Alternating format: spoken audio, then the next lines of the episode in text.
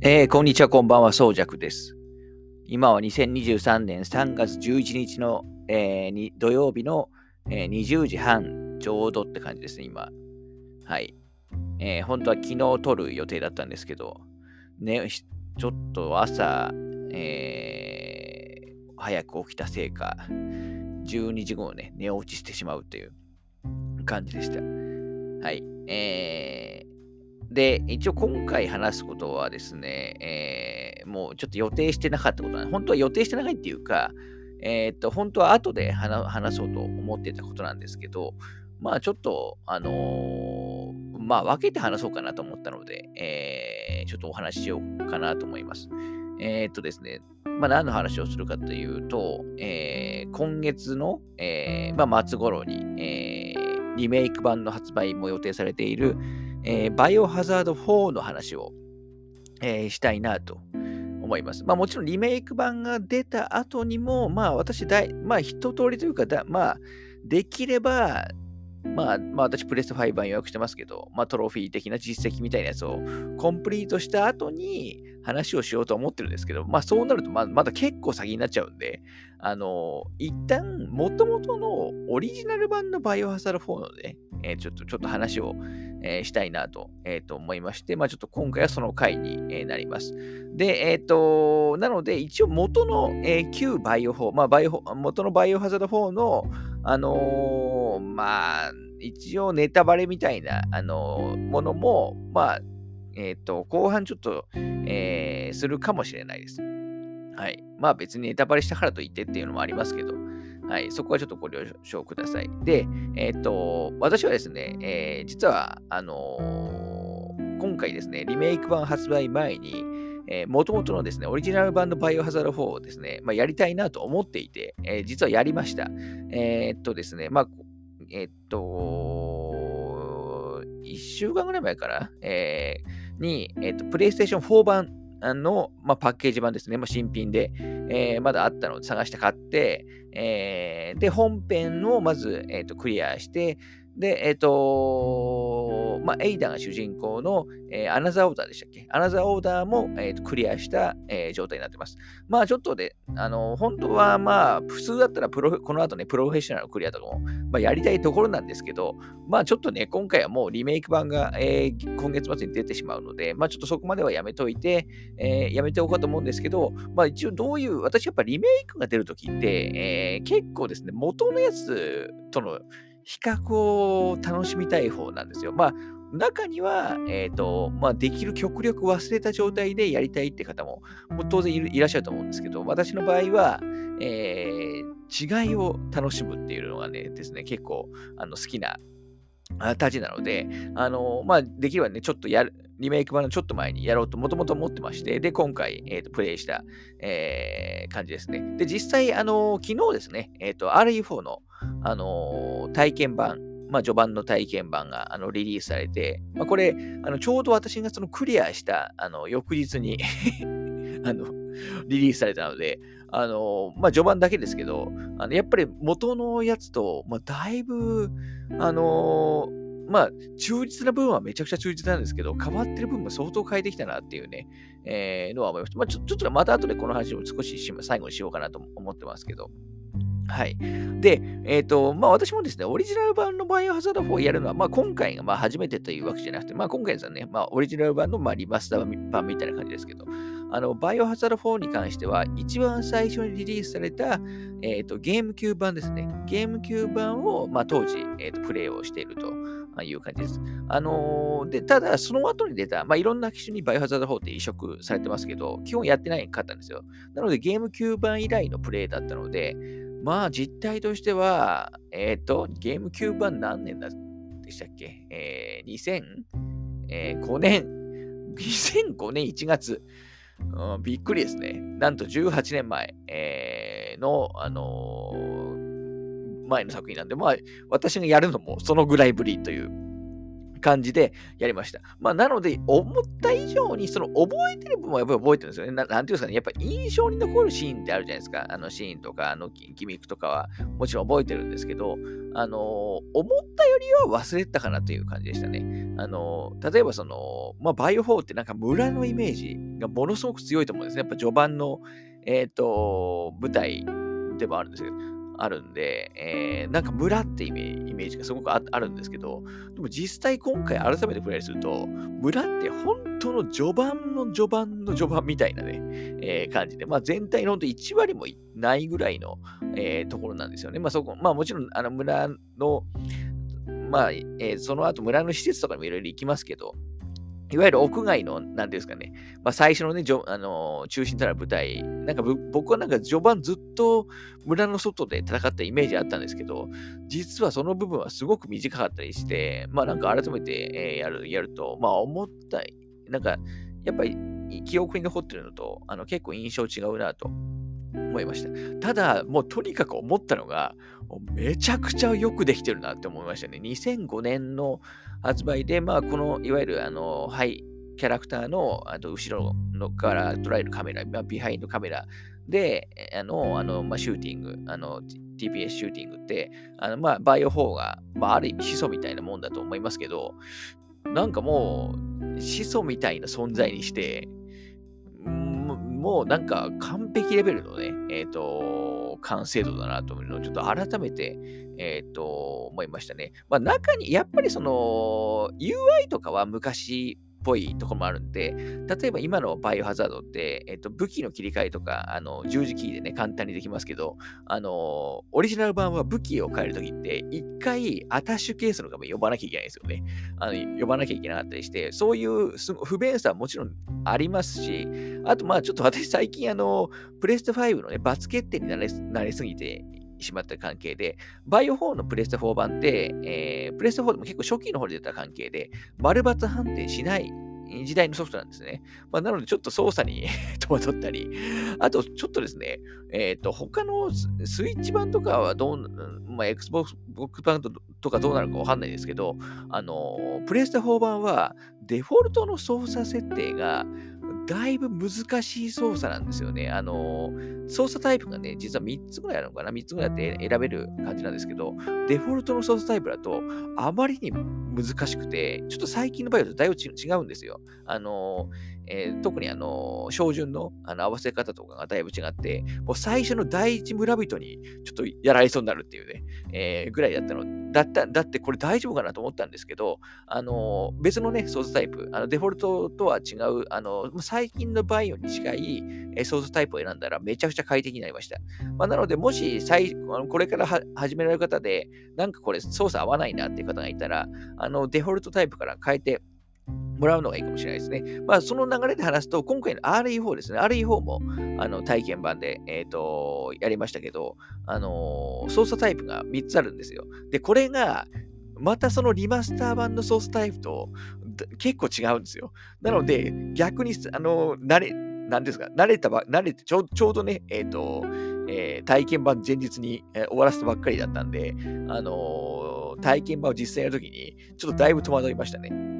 あの昔のバイオっていうのは、あのあ旧バイオ4って、例えばダッシュとかもあの押し込むじゃなくて、ボタンで確かやってましたし、あのー、リロードとかね、そうなったりも違うんですよ。ただ、さっきもちょっと言いましたけど、あの武器の切り替えとかは、この RE 版、RE4 の方に関してはもちろん十字あの登録して、えー、十字キーで簡単にできるようになってますし、あのーもともとのバイオは、例えばアイテムを取るときも、あの毎回その、えっ、ー、と、例えばお金を手に入れるときも、お金を取りましたみたいな画面が切り替わっちゃったりするんですけど、今回のリメイク版は、そういった切り替えがなしに、もうシームレスに、その、えー、アイテム取得とかも、あの、何ですか、えー、まあ、情報として、あの、ちゃん、ちょっと出てくるような感じになってて、まあ、だいぶあのゲームとして、えー、洗練されてる印象は受けた感じですね。はい。あのー、なので、まあ、えっ、ー、と、ちょっと逆に、えっ、ー、と、昔の操作に慣れてしまって、え心配ではあるんですけど、まあ、RE4 は RE4 でね、えちょっと楽しみに、えしたいなと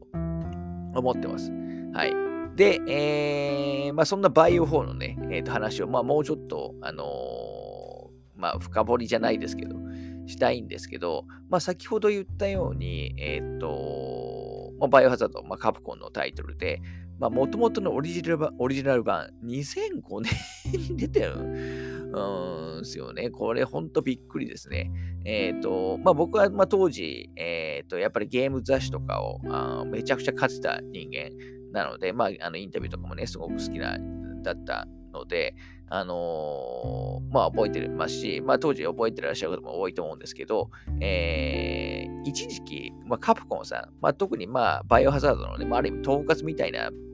立ち位置だった、まああの、えー、まあ初代のね、ディレクターの三上真司さんが、あの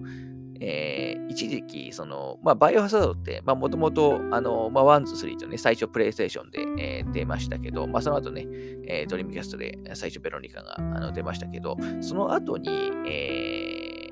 ー、ちょっと任天堂の方針に感銘を受けて、まあ、バイオハザードに関しては、あの、メインシリーズですね。メインシリーズは、まあ、あの、任天堂のプラットフォームで、まあ、やっていくみたいな、あの、発表あのがあったんですよね。で、実際に、えっと、まあ、もう大傑作とのの一つともとも言える、あの初代のリメイクですよね。バイオハザードのリメイク、あのゲームキューブで出た、あのー、がまずリリースされて、まあ、あれも、あれも確かに任天堂の技術協力とかがあったと思いますけど、あれも多分、えっ、ー、と、今見たら多分あんまりわかんないと思いますけど、あの、当時は、あの、ゲーム級版のバイオハザード1のリメイクって、あの、グラフィックとかがもうなんか2世代ぐらい先に行ってたんですよね。多分出た時にかなりびっくりした覚えがあります。まあもちろん私もあの買いましたけど。で、えっ、ー、と、しかもまあ、あの、すごくよくでできていて、あの、まあ、やっぱりその初代のバイオハザードって、プレス、まあ、プレステの最初出たバイオハザードって、えーまあ、ものすごい作品ではあるんですけど、まあ、やっぱね、一作目っていうこともあって、まあ、操作はそんなにね、洗練されてはいなかったりもしましたけど、やっぱおかあの売れた後お金をかけてね、一作目やっぱりリメイクしたっていうところもあって、まあ、あれは本当にもう傑作リメイクのね、一つだと思ってます。で、その後、あの、バイオザーゼロがリリースされます。まあ、これがいわゆる前日さんですね。ただ、このゼロに関しては、まあ、その、まあ、さっきね、一回、そのリメイク版のバイオハザードで、まあ、もう、と、まあ、ほぼ同じようなね、ふあの、グラフィックでしたけど、なので、リメイク版が出た後だったんで、まあ、新作とはいえ、ちょっと印象薄かったんですよね。あのまあこれ、これもちろんね、当時ゲームキュー版で私ややってますけど、かつ、まあ、そんなに僕は、あのあのまあ、えっ、と、す、なんか、なんですか、まあ、グラフィックとかはすごいけど、あのまあ、結構普通 だなとちょっと思っちゃったんですよね、確か当時。まあ、そんな中ですよ。そんな中、まあ、バイオフォーザード4が、あのー、まあ、出るということで、えー、で、まあ、時系列的には一番、もちろん一番新しく、あのー、なるってことなんですけど、あのー、やっぱここでびっくりしましたよね。えっ、と、バイオザードコードベロニカ、あの、その前のね、えっ、ー、と、まあ、実質4作目ですね。まあ、コードベロニカ実質僕は4作目だと思ってますけど、コードベロニカで、えまあ、ちょっとラストの場で多少言っちゃいますけど、コードベロニカのあの最後のね、シーンで、あのー、クリスがね、アンブレラをこれからぶっ壊しに行くぜみたいな、まあ、ちょっとセリフちょっと違うかもしれないですけど、で、で、とこで終わるんですよね、あの、ベロニカって。まあ、いろいろあって。あのー、それが、えー、4は、もうアンブレラね、えー、崩壊した後っていうね まず、まず何よりここがびっくりしましたよね。思い切りが半端ないなと。それまでのバイオハザードって、まあ、ずっとあの、えっ、ー、と、まあ、対アンブレラ、あの、作品、えー、だったと思いますし、えー、まあ、だんだんその、なん、て言うんですかね、ちょっと規模感が上がってきた感じなんですよね。やっぱ2、あの、まあ、1と2だと、まあ、やっぱ2で一気にね、えっ、ー、と、楽にして全体が舞台になって大きくなりますし、まあ、3だとね、えー、まあ、最後ね、まあ、楽して爆弾を 落としちゃいますし、まあ、規模が結構でかいですよね。まあ、ベロニカは、あの、えっ、ー、と、今、いろんなところに、えっ、と、行ったりもしますし、まあ、ゼロはちょっと前日さんなんで、ちょっと、ちょっと、ね、あの、地味な話になってますけど、で、4はどうなるんだろうなと思ったら、あの、まあ、もともと4って、まあ、だいぶね、いろいろその、えっ、ー、と、プロタイプ的なものが、あの、いろいろあって、あのまあ、相当、あのカプコンとしても、まあ、そろそろね、えー、仕切り直ししないといけないっていうのもおそらくあったんでしょうけど、あのそれを差し引いても、あの、まずジャンルのね、えっ、と、変更ですよね。だから今まで、それまでのバイオって、えっ、と、まあ、ラジコン操作ですよね、基本。あの、まあ、特に1、2、3は、まあ、背景が、まあ、レンダリングし、まあ、綺麗なね、えっ、ー、と、なんで、レンタリング CG で、だまあ、ベロニカはね、背景も 3D だった。まあ、ベロニカも僕は結構、僕、ベロニカちなみにすごく好きでああ、あれもすごくターニングポイントの作品だったと思ってるんですけど、で、あのー、まあでもラジラジコン操作だったわけなんですよね。で、それがもう全然違う、あのー、背面、後ろからビハインド視点での TPS になる。まあ、あの時代、時期はそういう、他にそういうゲームほとんどなかったですからね。になったことも驚きでしたし、あのー、数ね、アンブレラが崩壊して、なんか村に行くっていう、あの、なんかもう想像もしてないね、展開で。あれどうなっちゃったの？アンブレラどうなっちゃったの？っていうのあの、あったのがすごく当時覚えてますね。まあ、実際、あの、その後ね、えっ、ー、と、アンブレラの、えっ、ー、と、崩壊エピソードは、あの、まあ、ガンシューティングのアンブレラクロニクズの中で語られますけど、本編ではね、結局ややんなかったんですよね。はい。あの、っていうのはね、当時すごい、えー、覚えてますね。で、かつ、さっきね、バイゲームキューブのバイオハザードリメイク、まあ、グラフィックがまあすごかったって話をしましたけど、この4に関してはさらにそれを超える凄さで、で、当時その、まあ今みたいにね、YouTube とか、あの、あるわけじゃないんで、あの、PV ですね、バイオハザード4、あの、PV がすごく、もう当時としては、まあ、すごいかっこよかった、かっこよかったというか、もう、なんか次世代、次、本当に次の世代を感じるような、えっ、ー、と、ものになってて、なんだっけな、なんかの DVD に、なんかの付録 DVD についてたやつは、当時、あの、えー、プロモーションの、あのー映像を、PV とかが入った DVD とか各メーカーが配ったり、あとなんかファミツウェブとかのね、えっ、ー、と、DVD マガジンとかにあのついてたりしたんですよね。で、それの中に入ってるバイオ4の映像、僕な、多分何回も見たと思いますね。あんまりゲームもここまで来たかとね、えっ、ー、と、思ったのを、えっ、ー、と、覚えてますという感じですね。はい。ちょっと一回この辺で、え、話し切りますね。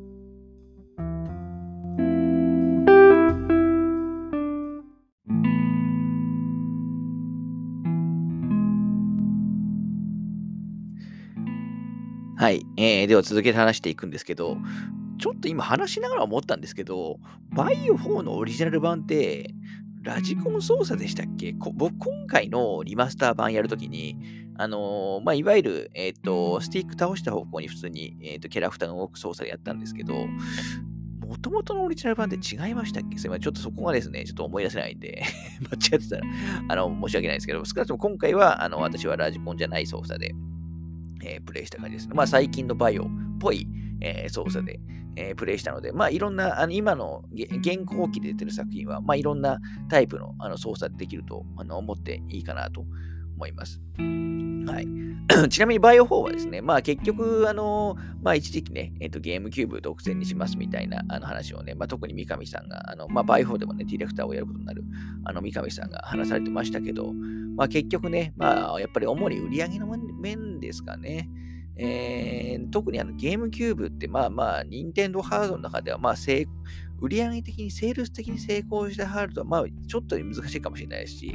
バイオ4ってゲームキューブのな、そのゲームキューブの中でもかなり末期に出てます、出てるんですよね。あのしかも、まあ、やっぱりその、ユーザー層っていうんですかね、えっ、ー、と、やっぱりちょっと、えっ、ー、と、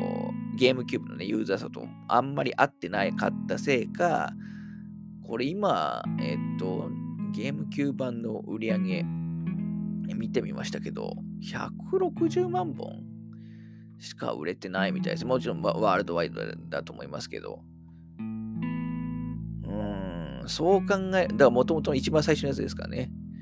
はい。だから思った以上に、えっと、まあ、厳しかったんだろうなという、えー、気はしますね。で、その後ね、バイオハザード4は、多分プレステ2に、えー、最初に移植されて、まあ、このプレステ2版やった方も、私はやってないですけど、プレステ2版やった方も多分おそらく多いんじゃないかと思いますね。で、でプレステ2版からは、えーまあ、さっきね、ちょっと話した、あの、エイダ主人公の、えっ、と、アナザオーダーでしたっけ？あの、も、あの、追加モードで加わったり、まあいろいろあの追加要素こそあるんですけど、ゲゲームキューブよりもあのマシンスペックは自体はやっぱプレス2の方が低い低いんで、あの敵の数がね、えーと、少なくなったりあのしちゃってたんですよね。まあ私それを聞いてたんで結局やんなかったですけど、で、バイオ4は、まあ、その後、まあ、いろんなハードに、えーと、移植されてて、まあ、特に結構有名というか、あの、評判が高いのは Wii 版とかですかね。Wii 版のバイオ4は、あの、Wii リモコンとね、ヌンチャクを、あのー、なんか最大限に活かした、なんか操作になってたはずで、えー、多分それがすごく評判良かった記憶がありますね。はい。で、その後は、えっ、ー、と、まあ、プレスリーと Xbox 360では、あの、リバイバルセレクションって言ってね、あの、いわゆるさっきちょっと私が、えー、結構話に何回かしたコードベロニカと、えー、このバイオ4のね、リマスター版がセットになってたやつが出たんですよね。リバーのプレスリーで。はい。で、その後、あのー、なんですか、あの私が今回やった、えー、プレステ4版や Xbox One 版があのリリースされたって感じですね。スイッチ版も最近出ましたよね。確かスイッチだと最近5とか6、5とか6とかのパックになったやつとも、パッケージとかもあの出た出たと思いますけど。はい。まあちょっとね、今回プレステ4版多少残念なところは、まあトロフィーがね、えっ、ー、と、フルトロフィー仕様じゃないんですよね。プラチナトロフィーないんですよね。あの少ないやつですよ。まあもともとそのリバイバルセレクションってベロニカルセットで出たっていうのもあるのかもしれないですけど、ちょっとそこはね、えっ、ー、と、トロフィー好きの人間としては多少寂しいところではあったんですけど、まあね、えっ、ー、と、今回その、どの道ちょっとやり込む余裕はないので、まあそれはそれでよかったのかなと思う。えー、と思いますね。はい、あちなみに、あの、現行の、まあ、プレステ4版は、まあ、もともとのね、プレステ、まあ、プレス3とか Xbox 360版のリバイバルセレクション時点でもう十分なリマスターは、えー、されてますけど、あのー、PS4 版とかは、まあ、1080p で、いわゆる解像度対応してますし、まあ、フレームレートもね、フレームレートも 60fps になってるんで、あの、今回実際やりましたけど、あの、すごくスムーズです。もちろんね、当時のあのゲームキューブ感のある名残のグラフィックではありますけど、あの、今言っても全然、あの、もう全然その十何年前、17、8年前とは思えないぐらいのあのグラフィックという感じですね。はい。そういえば、あの、バイオフォーは VR 版も出ましたよね。えっ、ー、と、結構最近、えー、去年かおととしぐらいに、オキュラス向けに VR 版も出て、まあ私もね、これをちょっとさすがにやってないですけど、これもでもなかなか評判良かったような記憶がありますね。確か今度出る、えっ、ー、と、RE4、あの、まあ、今月ね、出るリメイク版の RE4 は、えー、PlayStation VR2 に、えー、まあ、対応するというか、まあ、VR2 向けのおそらく無モードがあるっていう、えー、感じだと思いますけど、それ自体は発表されてるんで、まあ実際はね、私ちょっとせっかく PSVR2 も買いましたから、そこもちょっと楽しみだなとえー、と思ってるという感じですかね。はい。という感じのバイオ4なんですけど、まあちょっと、えー、ちょっとキャラクターとかね、ストーリーの話もちょっとしましょうか。あので、実際でそこがちょっとリメイク版で、まあ、どうなるのかみたいなところもやっぱすごく、えー、気になってるんで、はい。あとあれだな、戦闘とか、そうですね、戦闘の部分に関しても、あのー、今回やって思ったのが、あのー、なんていうんですかね、えっ、ー、と、やっぱり当時のゲームなんで、例えば照準、銃で照準をしながら動くことがやっぱできなかったり、え、しますし、あとその、ななんですかね、何か切りつけられたりしそうになった時に、えー、なんか緊急で避けるようなモーションみたいなやつがないんですよね。そこがすごくですね、えっ、ー、と、大変でした。なので、あの、これは もう食らうなって感じたら、もう大抵食らいます。あのー、で、後半は、ボスキャラは意外とその QT が多いんですよね。いわゆる LR ボタン、同時押しとか、あの表示されて、えー、すぐ押すと、あのー、避けられるっていうのが多くて、思ったよりバイオ4、あの、えー、戦闘でもそうですけど、道中でも結構その QTE、えー、まあ、急なね、ボタン、えー、押すのを求められることが多くて、あの、結構そこで知りましたね。あの、改めて今回やって思ったのが、あのバイオ4めちゃむずいなと。あの、いうところでしたね。多分相当知りましたね。RE2 とか RE2 とかに比べても、えー、まあ敵にやられたことも数回だけありますけど、まあ、どちらかというとギミックですね。バイオ4って覚えてらっしゃる方いる、あの、多いかもしれないですけど、途中ですね、トロッコに乗ったりするんですよ。でトロッコに乗ると、乗ると、まあ、いろんな敵が襲ってくるんですけど、あの、途中ね、えっ、ー、と、なんですか、目の前に板が、ああの、迫ってきて、それに当たる当たると死んじゃったり するんですよね。しかも、そこのパート結構長いんですよ。いわゆるその、えっ、ー、と、死んだ時の、あの、なんですか、えー、再開ポイントが結構戻されるシーンがですね、バイオフォーは、あの、多い印象でした。はい。あと一部のボスはなかなかやっぱ強いかなと思いましたね。えー、ラスボスとかはですね、改めて言うとめちゃ弱いなと思ったんですけど、それこそあのクラウザーさんとか、あの、まあ、おなじみだと思いますけど、クラウザーは、なんこれこ、こんな強かったかなって思いましたね。あの、で、クラウザーに関しても、あの、1回目の戦闘全部 QTE なんですよね。で、おそらくそこが今回、あの、RE4 の PV 見る感じだと、そこも今回は普通に操作できるようになってる、あの、ように見えるので、えー、そのあたりもどう変わってるのかが、えー、楽しみだなと思いますね。あと、その、ちなみに今回のリマスター版、まあ私、結構ですね、バイオ4って武器の種類もですね、それなりにあるんですよね。まあハンドガン、主に大きく分けるとハンドガン、ショットガン、ライフル、マシンガン、えー、マグナム、えー、あとマインスロアっていうね、まあちょっと特殊なやつ。まああとロケットランチャーも特殊武器としてありますけど。で、えっ、ー、と、今のだけだとそんなに多くないような気がしますけど、あの、ハンドガンの中でも確か4種類か5種類ぐらいあるんですよ。で、ショットガンも3種類、ライフルも 2, 2種類だったかな。で、マシンガンもね2、1種類か2種類あったりして、あと、マグナムですら確か2種類ぐらい、えっ、ー、と、ありましたから。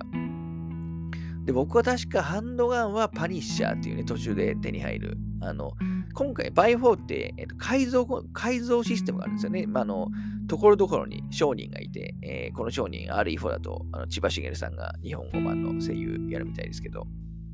がいて、えー、武器の、ね、改造ができるんですよ。だから今最近のバイオはこの改造が、あのー、結構定番だと思いますけど、あの、こ多分それもここからですよ、確か。で、えっ、ー、と、威力とか、あの相談数とか、あの、改造できるんですけど、結構だから私、あの、序盤に手に入れた武器をね、いろいろ改造しちゃったんで、なかなかね、手放せないんですよね。あつより強い 武器が 来たとしても。まあ、売って買い戻しゃいい、売ってべ、あの、改造した分は高く売れるんで、まあ、売ってもいいんですけど、結局ね、えっ、と、私はハンドガンはパニッシャーってやつと、ショットガンは、えー、なんだっけな、えー、ポンプ、普通のポ最初のやつかな、ポンポンプアクション、ショットガンかな。で、ライフルは、ライフルに関しては、あの、バイオ4ってあれなんですよね、あの、えー、おなじみの、あの、トランクシステムなんですよね。トランクに、えっ、ー、と、えー、なアイテムを収納して、あの、持ち運ぶ、あの、おなじみのやつですよ。ちょっとここであんまり詳しく説明しないですけど。なんで、結構もうパンパンだったので、えー、ライフルはですね、もう相当後半まで買わなかったんですね、今回も。うん、で、ちょうどいいタイミングで買ったんでよかったですけど。で、マシンガンはマシンピストルみたいな。で、マグナムは僕はあの温存しちゃう人間なんで、まあ、ほとんど もうボスとかに、えー、使ってたという感じですね。ロケットランチャーはちなみに4は買えるんですよね、途中のお店で。なので、私多分確かですね、途中、あの、凍らせて、本当は逃げるボスいると思うんですけど、あいつにはちょっとロケータンで、あの、倒しちゃったりもしましたね。で、えっ、ー、と、結構雑魚だとね、立ち回りは、まず、あのー、ハンドガンとかで顔を打って、よろめかせて、あと蹴りを入れて、レオンとの蹴り、対峙する蹴りを入れて、倒れたところをナイフでね、めっちゃ出しみたいなやつが、まあ、まあ、基本だと思いますし、実際今回もね、えー、そうやってましたけど、だあの辺も結構気持ち気持ちいいですよね、今。で、実際今回 RE4 の体験もやりましたけど、ナイフの、あの、倒した後のナイフの刺し方がだいぶ、なんか、あの早くなってましたね。サクサクサクサクサクサクサクみたいな感じで、あの、その辺りはですね、見栄えが良くなってるというか、普通の現実的な、あの、感じに、えー、なってるかなと思いました。だ体術がやっぱ4、あのー、取り入れたのも結構特徴だと思うので、えーそのあたりもね、やっぱり今回、えーと、RE4 だと、あのー、いろいろね、えー、そのまま、あの導入されてるっぽいので、まあ、そのあたりもどのぐらいになってるか楽しみですね。とにかくコンバットシステム、もともとの4の完成度もすごいですけど、今回そのあたりがやっぱり一番変わってそうですね、RE の方は体験版をやる限りだと。はい。あと、そうですね。えっ、と、武器に、だから弾もあれなんですよね。えー、今回僕やっぱ序盤めちゃくちゃ4って特に序盤が足りないんですよ、弾が。で、えっ、ー、と、僕はやっぱ極力温存して倒していくんで、えー、一応全部倒す派なんですけど、あの、弾はね、極力温存する派なんで、やっぱ中盤以降は逆にめちゃくちゃ余っちゃうっていうね、まあ、よくあるパターンの感じでした。はい。いや、でも結構難しかったですね。で、えっ、ー、と、まあ、キャラクター、まあ、一回、えー、切るかな、そろそろ。ちょっと一回、ちょっと切りますね。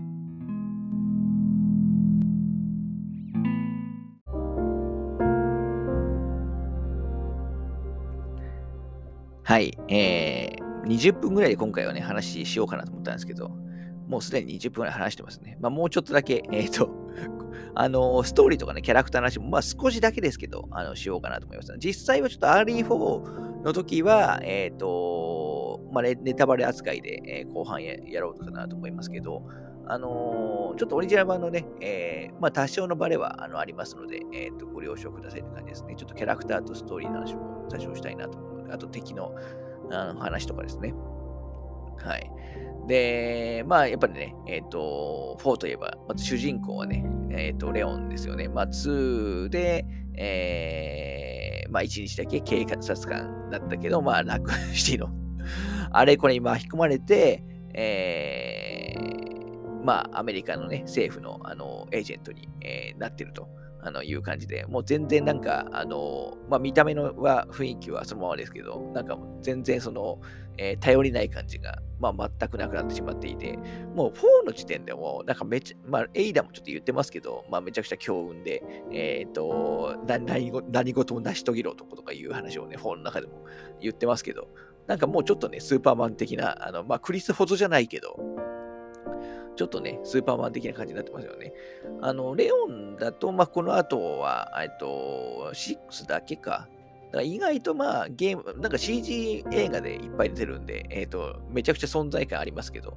あのー、だ4の後、やっぱ6、あの、4の後にまあアシュリー助けて、まあ大統領直属の、あの、ね、まあいろいろなってっていう話がこの後ありますけど、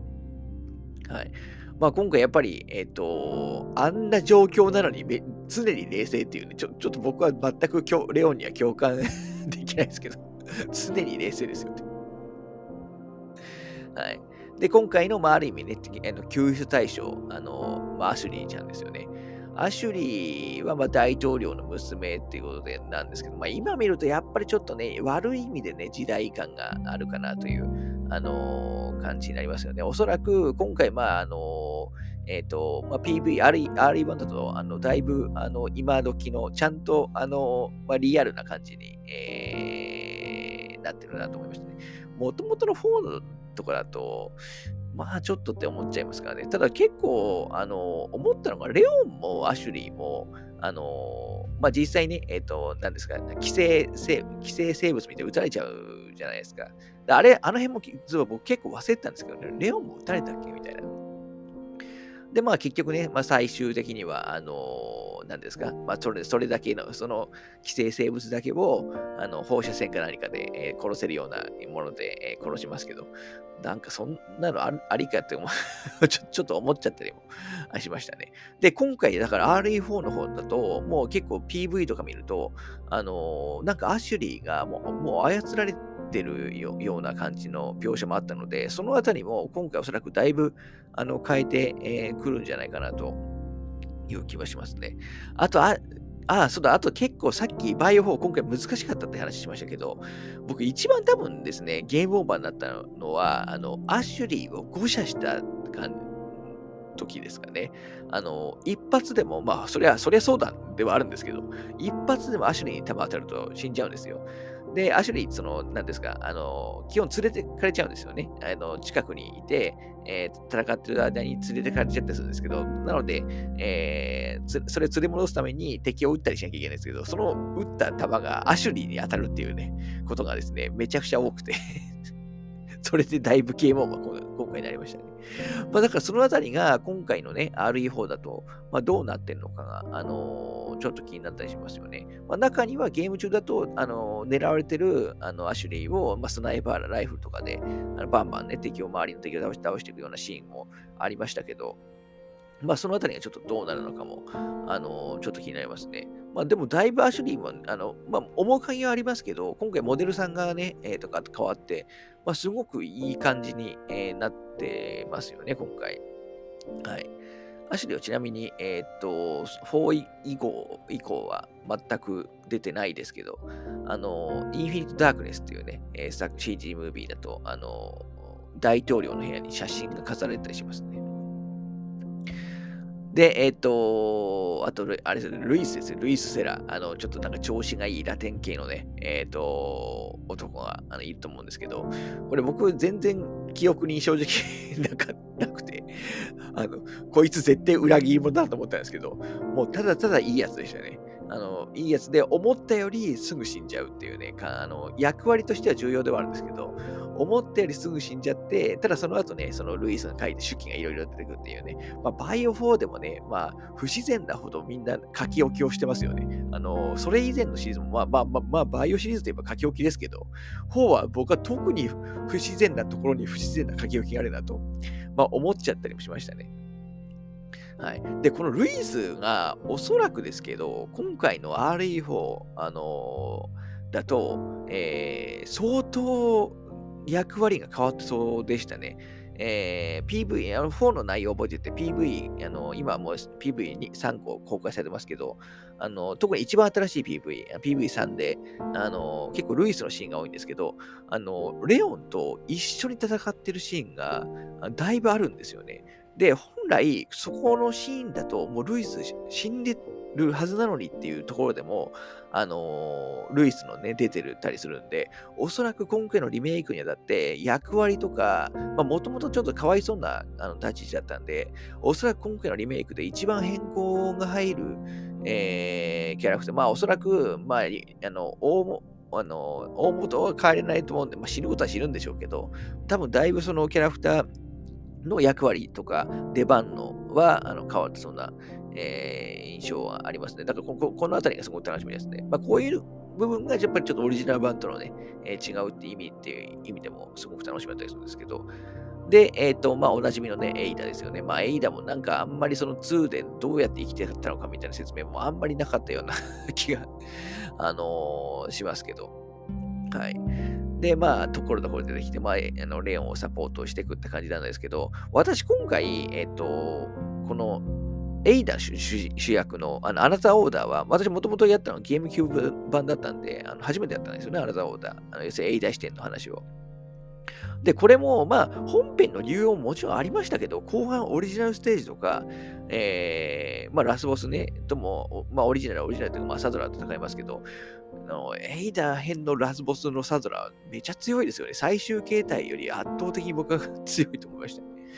うーん、ありましたけど、まあ、なんかあれを見ると、まあ、ちょっとだいぶレオンをバックアップしすぎだろうと思いましたね。最初に鐘を鳴らしたのもね、なんかエイダーみたいな設定でしたけど、あの辺もリメイク版でも、あの辺の設定引き継がれるのかなというのはちょっと気になりますね。エイダも序盤こそやっぱり武器少ない、ね、アナザーオーダーモードもね、序盤こそ武器少ないなと思いましたけど、もう中盤以降は弾余りまくりでしたね。あのー、しかもあのー、オリジナル武器のボーガン、あのー、えっ、と、カイアですね、炎のボーガンですね、あれも爆発、え要するになんか手榴弾のあがついた矢みたいなやつが、え撃てるんですけど、あれがもう強すぎるだろうってちょっと思っちゃいました。ましたね。で、そしてあの、ジャック・クラウザー、あのまあ、レオンのね、過去のパートナーというか、あの仲間、あのー、で、まあ、戦いますけど、だからクラウザーも、だから改めて言うと結構強いなと思いました、ね。特に変身前やっぱ強いですよね。えー、ただちょっとね、戦闘が結構強引な雰囲気になってしまったてたような気もしなくもないので、まあその辺がね、どうアレンジされてるのかが、あの、ちょっと気になりますね。あのーガンシューティングゲームの、えーと、ダークサイドクロニクルズだと、あの、この、何ですか、まあ、このジャック・クラウザーがちょっとまあ、あの考えが変わってしまったきっかけとなる、えっ、ー、と、オペレーション・ハビエってやつがね、えー、シナリオとして入ってるんですよね。あのー、で、今回の PV 見ると、そのまさにそのオペレーションハビエについて言及されてるんですよ。もともとのバイオ4だと、そのセリフなかったので、あのー、このダークサイドクロニクルズ、えー、を受けてのセリフ変更だと思いますけど、だもしかしたら、今回、その、もあのガンシューティングゲームのね、ダークサイドクロニクルズに入ってたオペレーションハビエが、もうできればなんか中にね、収録されてたら、まあ、え中にエピソードとして収録されたら僕は嬉しいなと思うんですけど、まあ、されないか。うん。というところですね。はい。あとは、まあ、おなじみの教団のね、ま、ロス・イルミナドスの、えー、教団のサトラーとか、あと、まあ、村長、えー、ビトレス・メンデスでしたっけ？と、あと、あのサラザール家の当主ね、ラモン・サラザール。あの結構ボスが、あの、多いなと思いましたね。あの、しかも結構どのボスも、あの、工夫さしたされてますし、だから本当一作目にして、このジャンル一作目にして、ちょっと頑張りすぎだろうというね、えー、気はしましたね。あとあれですね、最後、あのヘリコプターでね、助けに来てくれるマイクですよね。あのめちゃくちゃ頑張ってくれるけど、まあ多分死ぬんだろうなと思い思いながらね やって、まあ、実際墜落してしまうんですけど、マイクももちろん今回、えー、出るみたいなので、あのそこもすごい楽しみにしてますね。あとはレオンレオンのサポート役のあのハニガン。えっ、ー、と、ですよね。で、ハニガンは無線、あの、もともとのオリジナル版だと、いわゆる無線での画面でのやり取りでしたでしたけど、あの今回の RE 版だと、あのちゃんと、あのムービーで動いてたんで、まあ多分そのあたりはだいぶ変えてくるのかなという印象もありましたね。ハリガもその後の、えー、CG 作品とかでも出たりしますよね。あとは、まあ、ウェスカーですよね。で、ウェスカーも、もともとのレオン編とだけだと、まあ、ほ、ま、ほぼっていうか全く出出てなかったですよね。で、えっ、ー、と、さっき言ったね、エイダ主人公の、あのーまあ、アナザーオーザーだと、まあ、ある意味エイダのね、えっ、ー、と、やいと主ではあるので、結構、あの、ムービーでね、えっ、と、出てきますけど、結局座ってるだけでお前何にもしてねえじゃねえかってね ちょっと突っ込みたくなりましたね。だこのウェスカーが、えっ、ー、と、今回ね、リメイク版だと、まあ、姿を見せる、まあ、実際表だって姿は見せないでしょうけど、あのまあ、出てくるのか、まあ、そもそもだからエイダモードがあるの、あるんでしょうけど、あるのかとかも気になりますし、まあ、ウェスカーがね、出てくるのかとかもえー、ちょっとあの気になったりはしますね。はい。まだ時間大丈夫かな。大丈夫そうですね。あと敵だと何ですかね。まあ、基本の敵はあのガナードですけど、まあ、ガナードもやっぱ序盤にいっぱい出てくるとね、強い、結構きついですよね。あ、で、今回その RE 版も最初の村、村でまあめちゃくちゃね、たくさんのガラードから襲撃を受けるところあると思いますけど、あそこの数がですね、ゲームキューブよりさらに多くなってて、えー、びっくりしましたね。相当辛いと思います。序盤の難所。まあ元々の原作版でもそうでしたけど、さらに難しくなってるようなあの印象はちょっとありましたね。あとはまあ、その中に出てくるね、チェーンソーやろうですよね。まあ、特に男、チェーンソー男よりもチェーンソー姉妹ですよね。あいつらちょっとね、耐久力おかしいんだろうって、ね、ショットガンでね、近距離で頭ぶーっ飛ばしても全何発も当てないと倒せないんで、うーん、ちょっときついキャラですよね。で、ボスだと最初、だボスだと一番最初のボスがあの、あの湖に、ね、いるあのデラ、デあデラルゴじゃんデルランゴでしたっけ？ですよね。あの、オーサンショウらしいですけど。いきなりチャプター1のボスから特殊なね、えー、ボスであのびっくりしましたけどね。で、あと、巨人のね、エルヒガンテ。えー、僕全然覚えてなかったのがも、もちろんエルヒガンテ自体は覚えてるんですけど、中盤なんか、中盤より後ぐらいかな、陽光炉で2体同時に戦うとこあるじゃないですか。あそこ、ちょっと、だいぶ、なんか、弾足りなくない？って思う、ちょっと思っちゃいましたね。で、あそこのシーン、えー、もうまさに今回 PV にね、えー、RE 版も PV に収録されていて、で、そこをあの、さっき言った、えっ、ー、と、何でしたっけ、ルイスとあの共闘したんで、だからここの辺がだいぶ変わりそうだなという、えっ、ー、と、印象はありますかね。はい。あと、あの、あれですね、ガラドールですよね。あの、長い鍵爪みたいなやつ持ってる、あの、目が見えないやつですね。で、あの音で誘導したりして倒す、あの、やつですね。まあ、バイオには結構いますけど、あいつもリメイク版でも当然、ね、いるんで、もうあれも嫌だな っていう感じですね。あとやっぱりその、後半でしたっけ？えっ、ー、と、名前なん、なんだっけな？あ、そうだ、リヘ、リヘナラドールですね。リヘナラドールとアイアンメイデンっていう、あの、終盤に出てくるね。終盤でも一応雑魚ですよね。雑魚ですよね。で、これあのー、もう耐久力めちゃくちゃ強くて、全然何発撃っても死なないんですけど、あの、サーモスコープ付きのね、ライフル、あのー、で、規制体をね、えー、狙って倒すと倒せるっていうやつで、このボ、こいつめちゃくちゃ的な敵だなと、あの、思いましたね。なんか、実際そのサーモ、えー、スコープ付きのライフル、あの、手に入れると、あの、もうすごい倒すのがめちゃくちゃ楽しくなるんですよね。で、この辺のやっぱ工夫、あの、全然敵キャラも、その、飽きさせない工夫がね、えー、やっぱ、改めてこれすげえなと、あの、思いましたね。あと後半ね、あの、なんかバッタ、バッタじゃないけど、なんか足がいっぱいある、なんか U3 っていう敵、あの、コンテナで戦戦いやすいですよね。えー、とかもいますし、えー、さっきちょっと言及しましたけど、あのーなんか液体窒素ポンプ倒して凍らせてたりして倒すベルデューゴっていうね、敵ボスもいたりして、だからボスのバリエーション、あのー、すげえ多いなというのも今回改めて思いましたね。で、おそらく今回はまあどのボスもある今は出てくるでしょうし、まあ増えたりもね、してるんじゃないかという、あの、気は敵のはおそらく増えてると思いますから。そこも楽しみですね。あとはそのやっぱおまけモードみたいなやつとか、あと新しい、えっ、ー、と、なんていうんですかね、えっ、ー、と、今、もともとの方で描かれなかった話を何かしらね、やってくれると、まあ、いいかなというところですね。やっぱ2の、2は、2のあのリメイク版とかは、まあ、もともとね、えっ、ー、と、もうジャンル自体がね、変わった感じでしたけど、4ってもともとがもう、ビハインド視点の、あの TPS ですから、あのー、実は今までのバイオのリメイクと比べると、そんなに、あのー、雰囲気的にはそんな変わってないですね。まあ、グラフィックは全然違いますけど。なので、まあ、そのあたりはね、うま、あのー、なんですか、まあ、オリジナル版への、やった人への、なんかサプライズ、えっ、と、別のところでね、あると、やっぱりちょっと嬉しいなと思いました。はい。ちょっとそのぐらいで話にしておこうかなと思います。まあ、問いつつ結構話しましたけど。はい。また RE4 がね、えー、出たら、あの、お話ししようかなと思います。あと、えっ、ー、と、あれですね、まあ、バイオハザード関連、えー、の、あの、この一応、ポッドキャスト、そこそこバイオ関連の話は、あの、まあ、イレギュラーな話ばっかりしてるかもしれないですけど、してますけど、あのー、今年ね、えっ、と、夏に、えー、夏でしたっけ？バイオハザードデスアイランドっていうね、えー、CG ムービー、えー、の新作がね、えー、公開されることが発表して、まあ私もムービーチケ買いましたけど、発表されてるんで、これはまあ、ものすごい楽しみですね。まあ、ゲームの、え題材の映画という意味でも、あのここでも、あのえっ、と、話そうかなと思ってます。これちなみに、えっ、と、レオンとね、えっ、と、クリスが、まあ、主役。で、えー、結構ね、新しい話で、ついにね、ジルが登場するっていうね、5より後のジルってずっとシークレット扱いでしたけど、あの、ま、いろいろあった後のね、5のジルが、まあ、ついにね、えっ、ー、と、解禁されるということで、そういう、まあ、そういう意味でもちょっと楽しみですし、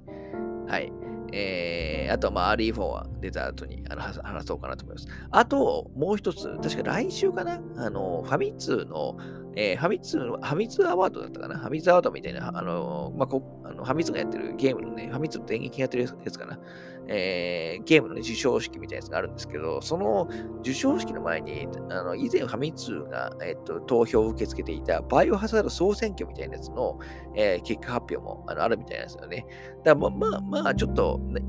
良さげだったら、あのその、えっ、と、リアクション取りもあのしようかなと思います。ちょっとその日、えっ、と、実は予定、コンサートの予定があるんで、あの、リアルタイムじゃなくて後になっちゃうかもしれないです。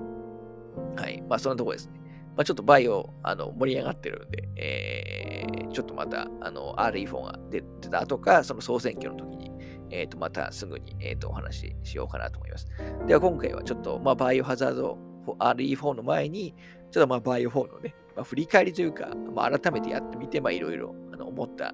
ことを話した回でした。